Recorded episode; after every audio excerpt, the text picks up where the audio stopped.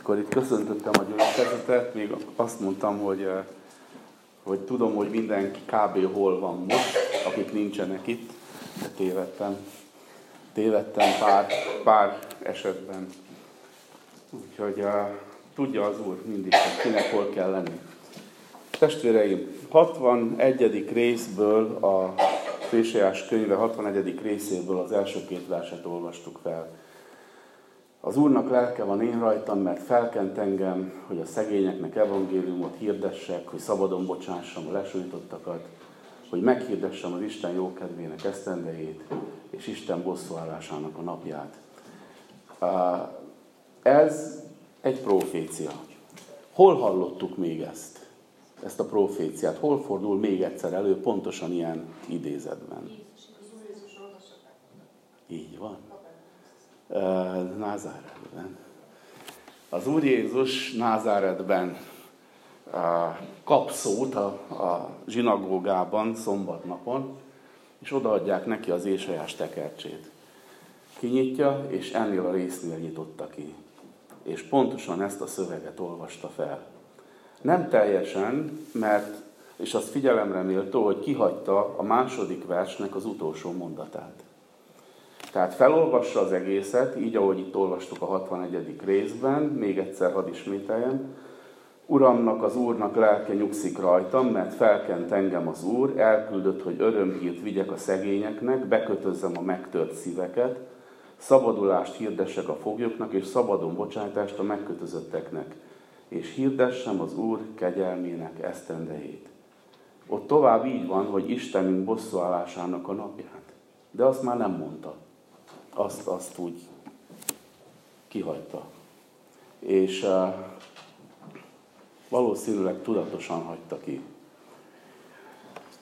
Nézzük meg, hogy miről is van itt szó. És mindenképpen úgy tudok beszélni itt az Ésajás 61 uh, proféciáról, hogy muszáj összekötnem a názáreti uh, eseménnyel, mert ez az egyik, azon ritka proféciák egyike, ahol Jézus szóról szóra magára veszi ezt a proféciát, és rámutat arra, hogy őróla szól. Tehát itt félreérthetetlenül ez a profécia Jézusra szól, Jézusról szól. Amikor az Úr Jézus, kezdjük ott, hogy az Úr Jézus egész 30 éves koráig egy teljesen ismeretlen ember volt. Nem ismerte senki. Ő egy názáreti ács volt, az apjának az ácsműhelyében nőtt fel, ott tanulta meg a szakmát, ő is ácsmester lett. 30 éves koráig ő egy apró ember volt egy apró faluban, akiről nem tudott senki semmit. És aztán eljött Jánoshoz, a keresztelőhöz, aki egy nagyon népszerű igehirdető volt, de egy különleges igehirdető. Nem templomból jött, hanem pusztából jelent meg, kb. hat hónapot tartott az ő szolgálata, de olyan erővel prédikálta a megtérés evangéliumát, hogy azt mondja Isten igéje, hogy egész Jeruzsálem és egész Judea kiment hozzá hallgatni. Képzeljük el, mi volt ott. Több ezer ember hallgatta. És ő megkeresztelte, bemerítette az embereket. Bemerítő Jánosnak hívják, nem keresztelő Jánosnak, az eredeti szöveg szerint, mert uh, Johannes baptized, baptizó szó az görögből alámerítni, bemerítni teljesen a vízbe és ki, kiemelni a vízből. Ennek egy szimbolikus jelentése volt, aki abban az időben nem a keresztények találták ki a bemerítést, már azelőtt is bemerítkeztek, a kumráni szerzetesek gyakorolták a bemerítést, és az egy szimbóluma volt annak, hogy egy új életet kezdek, lezártam a régi szakaszt, és egy új kezdődik számomra. Pálapostól tovább megy, és azt magyarázza, hogy a bemerítés azt jelenti, hogy meghaltam a réginek, amikor eltemettek a, a hullámsírba, és mikor kiemelnek, egy új életre születtem meg, ahol már nem én vagyok, hanem Krisztus él bennem, és ez az új élet, ez új jellemmel, új gondolkodásmóddal, új szokásokkal, új élettel jár. Szóval Jézus megjelenik ő is a Jordánnál, és kéri Jánostól, hogy merítse be. Tudjátok a történetet. És János szabadkozik, mert egy pillanat alatt felismeri, hogy itt van az Isten felkentje, aki elveszi a világ bűneit, az Isten báránya. És azt mondja, én, én, én, merítselek be téged? Arra se vagyok méltó, hogy a cipőfűződet megoldjam. Nem, hogy merítselek be. Te kéne bemeríts engem. Jézus azt mondja, hogy nem, hanem engedj most nékünk, mert így illik minden igazságot betöltenünk. És akkor János nagy nehezen enged, és bemeríti Jézust. És emlékeztek a történetben, innen kell kezdjem azért, hogy eljussak a, aÉsaiás 61-hez. A történet úgy folytatódik, hogy amikor Jézus kijött a vízből, akkor mi történt? Két dolog történt. A Szentlélek alászállt galamb formájában, és megnyugodott Jézuson. És egy hang hallatszott az égből, amely azt mondta, ímé az én szerelmes fiam, akiben én gyönyörködöm. Őt hallgassátok. Őt kövessétek. Akkor Jézus betöltekezett szent lélekkel, amikor kijött a vízből. Isten szent lelke elhagyta a mennyországot, és teljes erővel rászállt az ő, a, a Szent Háromság második személyre, személyére, a fiúra, a fiú Istenre, aki testet öltött Mária által. Karácsonykor ünnepeljük ezt. És mi történt akkor? A folytatás az, hogy Jézust elragadta a lélek a pusztába, és ott 40 év, 40 napig, 40 éjjel, 40 nap, ott tartózkodott a pusztában, nem evett, nem ivott, egy teljes bőjtöt tartott, és oda érkezett a sátán maga, hogy megkísértse őt. És tudjuk, hogy átment azokon a próbákon, azokon a kísértéseken, hogy ha éhes vagy, akkor mondd annak a kőnek, hogy álljon kenyéré. Vagy pedig menj fel a templom tetejére, és dobd le magad, és meg, és meg van írva a Bibliában, a Zsoltárokban, hogy parancsolt angyalainak felől lett, hogy, hogy megragadjanak és megnősd lábadat a kőbe. És Jézus válaszol, ígével válaszol az elsőre is, azt mondja, hogy távol sátán, mert nem csak kenyérrel él az ember, hanem Isten minden beszédével, amely az ő szájából származik. És nem vagyok hajlandó a te kérésedre, vagy a te parancsodra kenyérré változtatni egy követ. Csak azért, hogy, hogy azt csináljam, amit te mondasz. A második kísértése azt mondta Jézus, hogy nem, a, ne kísérsd az Urat, a te Istenedet. Tehát nem fogom ledobni magam a templom sarkáról, a templom tetejéről, mert volt, volt ebben egy zsidó a, a hagyományok szerint egy zsidó elképzelés arról, hogy a templom ormáról érkezik le a templom térre a mesiás, és mindenki el fog ámulni, és így fogadják majd be a mesiást, és elhiszik, hogy ő az Isten felkentje. De ugyanakkor benne volt az öngyilkosság lehetősége is ebben, a, ebben a, az ördögi kísértésben. Jézus azt mondja, nem, meg van írva, ne kísérd az Urat, a te Istenedet. És aztán volt a harmadik kísértés, amikor felvitte egy hegyre, és bemutatta neki a világ egész kincsét, csillogását, és azt mondta, borulj le előttem, és a leborulsz előttem, mindet neked adom. A tied az egész. Sikeres leszel, hatalmas leszel, minden a tied. És Jézus azt mondta, hogy nem, mert meg van írva, hogy egyedül az Urat, a te Istenedet imád, és csak neki szolgálj. És eltelt így a 40 nap, és a 40 éjszaka, és megvan, rögzítve van az ígében az is, hogy miután a sátán elvégezte a kísértését, és nem sikerült neki, nem jött be neki egyik se, ő eltávozott egy időre Jézustól. De akkor ott angyalok érkeztek hozzá, és szolgáltak Jézusnak. És befejeződött ez a, ez a szakasz, ez a kísértési szakasz. És onnan olvassuk tovább a Lukács 4-ben, azt hiszem a 14. versben van ez rögzítve, hogy Jézus tovább ment onnan a pusztából, és megjelent, megjelent Galileában a, a lélek erejével. És mindenki elkezdett figyelni Jézusra.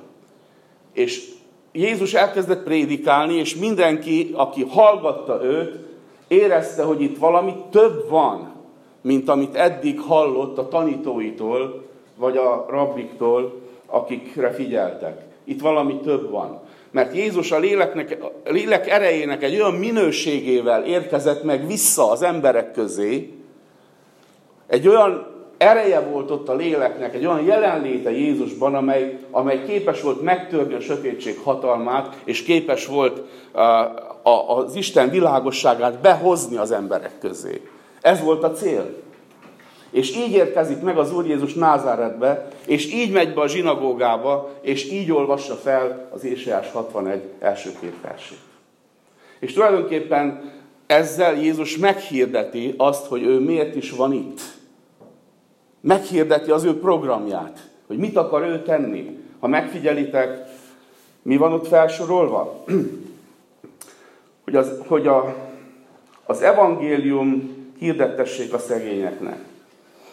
Elküldött, hogy örömhírt vigyek a szegényeknek.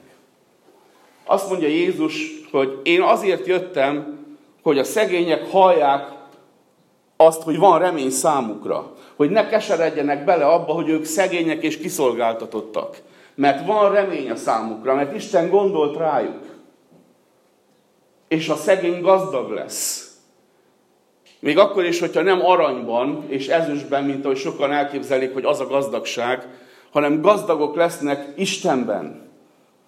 A, szegény, a szegényre odafigyel az Isten, az alázatosra és a megtört szívűre Isten odafigyel és felemeli őt. És jót tesz vele. Testvérek, különböző, különböző gazdasági helyzetben vagyunk mi is itt, akik itt vagyunk ma reggel az Isten tiszteleten. Van, akinek több, van, van, akinek kevesebb van, anyagilag mérve. De az igazi gazdagság a Biblia tanítása szerint nem ebben áll, hogy milyen szám van a checking accountodon. Az igazi gazdagság az, amikor koldus szegényen ugyan odaállsz az Istenhez, és azt mondod, semmim nincs, és Uram, akarom, hogy te légy mindenem. És Jézus odaadja magát neki. Odaadja magát, az ő jelenlétét, az ő szeretetét, az ő jóságát, az ő bölcsességét, az ő, az ő erejét, az ő segítő készségét mind-mind egyszeriből rendelkezésedre állítja, hogy a legjobb jót tegye veled egy életen keresztül. Ez a gazdagság. Ez a gazdagság. És ezt kell meghirdetni. Azt mondja Jézus, én azért jöttem, hogy hirdessem meg a szegényeknek, hogy hatalmas lehetőségük van Krisztusban. Hatalmas lehetőségük van Istenben, ha hisznek benne. A következő programpontja mi volt? Bekötözzem a megtört szíveket. Bekötözni a szíveket. Uh, ugyanúgy volt akkor is, mint ma. Vagy ma ugyanúgy van, mint akkor volt. Nagyon sok lelkileg beteg ember van. Nagyon sok megtört szívű ember van, akiknek vérzik a szíve. Akik, akiket valamikor megsértettek, tönkretettek, uh, uh, kikészítették a, a hírnevét. Tudjátok, mire gondolok itt? Sokféleképpen lehet valakit megbántani, megsérteni, megalázni, emberi mi voltát megtaposni. És ez mindig van. Minden társadalomban és minden korszakban, minden nemzedékben ez előfordul. És Jézus azt mondja, hogy én tudom, hogy ez így van. Tudom, hogy a bűn ezt tette veletek. Tudom, hogy vannak megtört és megsebzett szívek, de az én programom az, hogy jöjjek és bekötözzem ezeket a sebeket. Jöjjek és, és valami balzsamot adjak erre, erre a, a fájó pontra. Jöjjek és kivegyem a tüskét abból a szívből, hogy ne szúrjon tovább, ne fájjon tovább. Testvérek, ez egy lelki szolgálat, amit a Szentlélek mind a mai napig végez. Jézus is végezte. Nagyon sok megtört szívű ember jött Jézushoz, és Jézus úgy küldte el, hogy menj el, a te hited megtartott téged, menj el békességgel. Jézus Krisztus ma is a Szentlélek által ezt végzi. És az a csodálatos, hogy rajtunk keresztül és általunk is akarja végezni. Minket is be akar állítni ebbe a gyógyító szolgálatba. És mi is képesek vagyunk erre a Szentlélek segítségével, hogy átkoroljunk valakit, és jót mondjunk neki, és bátorítsuk, és szeressük, amikor már úgy érzi, hogy senki nem szereti. Mellé álljunk, amikor sokan elfordulnak tőle. Na ez a bekötözése a sebeknek. Amikor ígét tudsz mondani annak, akinek már nincs reménye. És ezáltal reményt ébresztesz benne. Szóval azt mondja az hogy ez az én programom. Ezért jöttem. Tovább. Szabadulást hirdessek a foglyoknak, és szabadon bocsátást a megkötözötteknek. Ez a két mondat egyforma, ugyanazt jelenti, megkötözöttek és foglyok. És végig szellemi értelemben kell ezeket érteni. Jézus azért jött, hogy a szellemi cellákban lévő embereknek kinyissa az ajtót, és kiengedje őket abból. Vannak, akik meg vannak kötözve a gondolataikban, meg vannak kötözve különböző szenvedélyekkel, paráznasággal, alkohollal, szerencsejátékkal, meg vannak kötözve a munkájukkal. Hihetetlen színes a skálája a megkötözöttségeknek, amelyekkel meg lehetünk kötözve. És Jézus azt mondja, hogy én azért jöttem, és azért jöttem, azért jövök, hogy kinyissam a cella ajtót, és szabaddá tegyem azt, aki most megkötözött. Leoldozzam azokat a kötelékeket, hogy ne kívánja tovább, ne fájjon neki tovább, ne gondoljon rá tovább, hanem valami más célt adok elé, amiért érdemes futnia, érdemes küzdeni az életben. Ezért jöttem. Éseás próféta 700 évvel Krisztus előtt megprofétálja azt, hogy a messiás ezt fogja tenni. Ezért jött. És amire viszont szeretném még felhívni a figyelmeteket, és talán ez a legerősebb mondata az egész proféciában. Figyeljük meg! És hirdessem az Úr kegyelmének esztendejét. Az Úr Jézus, amikor idézi Názáretben ugyanezt a mondatot, azt mondja, hogy hirdessem és meghirdessem Isten jókedvének az esztendejét. Azok, akik hallgatták Názáretben ezt a mondatot, jobban értették, mint mi ma. Mert ez egy technikai kifejezés volt, hát egyfajta vallástechnikai kifejezés, ami miről szólt? Egy ószövetségi törvényről szólt. Mózes harmadik könyve 25. részében van rögzítve ez a törvény. Ez az elengedés törvénye. Azt mondta Isten nekik Mózesen keresztül, most nem olvasom fel, de felolvashatom éppenséggel, mert nem olyan hosszú, olvassuk fel, hogy maradjon meg jobban, mintha csak én mondom el, hiszen nem én találtam ezt ki. Mózes harmadik könyve 25. rész, 8. verstől. Ezt mondja Isten Mózesen keresztül a népnek, az Ószövetség. Számolj azután hét nyugalomévet, azaz hétszer hét esztendőt, úgy, hogy a hét nyugalom év ideje 49 esztendő legyen. Figyeljetek nagyon. Akkor fuvasd meg a harsogó kürtöt a hetedik hónap tizedikén, az engesztelés napján. Fuvasd meg a kürtöt országszerte. Szenteljétek meg az ötvenedik esztendőt. Az ötvenedik esztendőt. És hirdessetek felszabadulást az ország minden lakosának legyen az nektek örömünnep. Hadd jusson hozzá újra mindenki a birtokához, hadd térjen vissza mindenki a nemzetségéhez, aki rabszolga volt. Örömünnep legyen számotokra az ötvenedik esztendő. Ne vessetek és ne arassatok le, ami az aratás után kihajtott.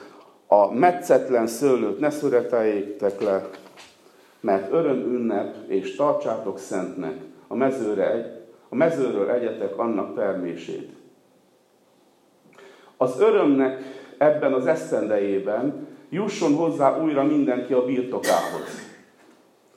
Ha eladsz honfitársadnak valamit, vagy vásárolsz valamit honfitársadtól, ne csapjátok be egymást. És folytatja még ilyen részletekkel. Az 50. esztendő. Ez Isten jókedvének az esztendeje volt. Csak az volt a probléma ezzel az Isten jókedvének az esztendejével, az 50. évvel, hogy már száz évek óta nem tartotta be senki elfelejtették számolni. És a rabszolga maradt rabszolga, az adós maradt adós, a nagy birtokos még több birtokkal rendelkezett, és nem sikerült ezt megcsinálni. Megpróbálta Nehémiás, és nem sikerült neki. Megpróbálta Ezékiás király, nem sikerült neki. De próbálkoztak. És a zsidók nagyon jók voltak számolásban. Ők tudták a nemzedékeket, tudták az évszámokat, de ezt nem tudták, ezt nem akarták számolni. El már elvesztették a számolást, nem tudták, hol tart az 50. év, mikor következik. És azt mondja itt az Úr Jézus, idézve Éseás 61-et, hogy amikor eljön a felkent, ő a maga jogán, mint mesiás, nem számolgat mindenféle számot, hanem meghirdeti az Isten jókedvének az esztendejét. És azt mondja, hogy most van.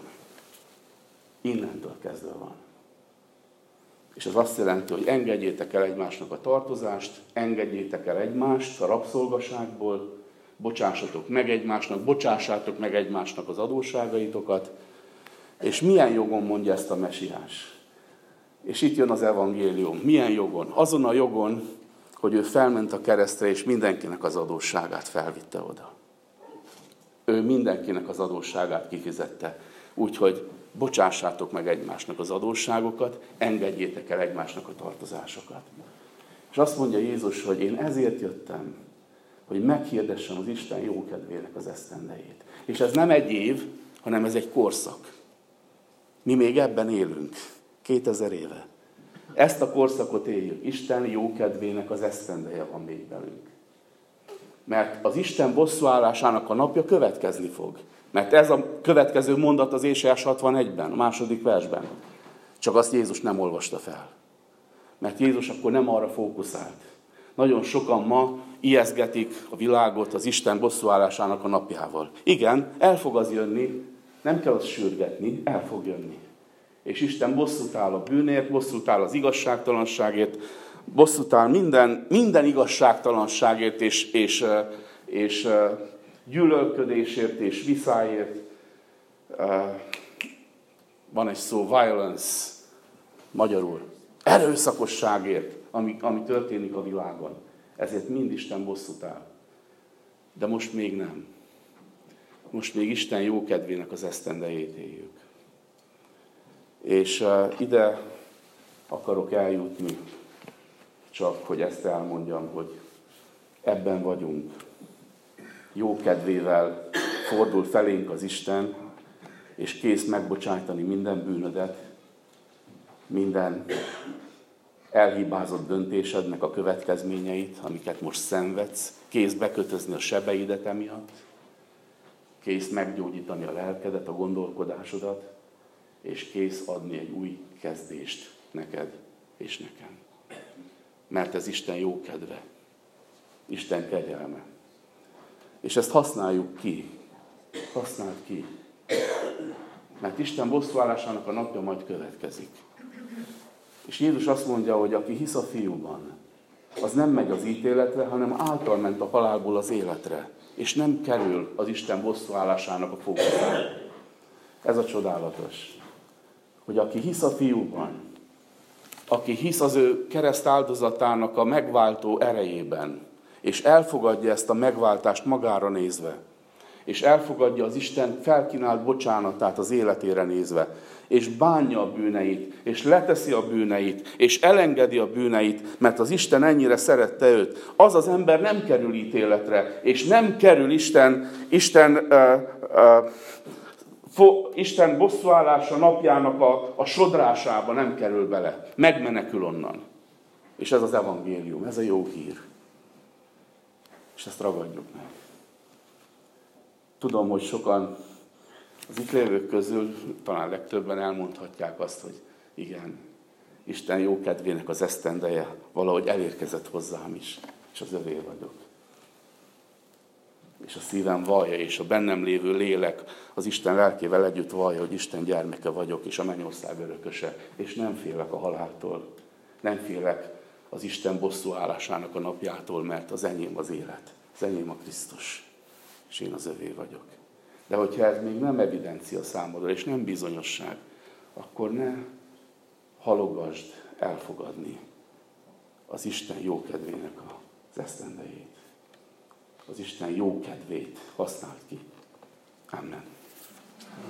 Hajtsuk meg a fejünket imádságra, és jöjjünk az Úr Jézushoz ezzel a kéréssel. Uram, én is szeretném, hogy te jó kedved esztendejét kihasználni jövök hozzád az én életemmel, fogadja, mint vagyok. Ha van valakinek a szívében hangos imádság, elmondhatja, adjunk néhány percet erre.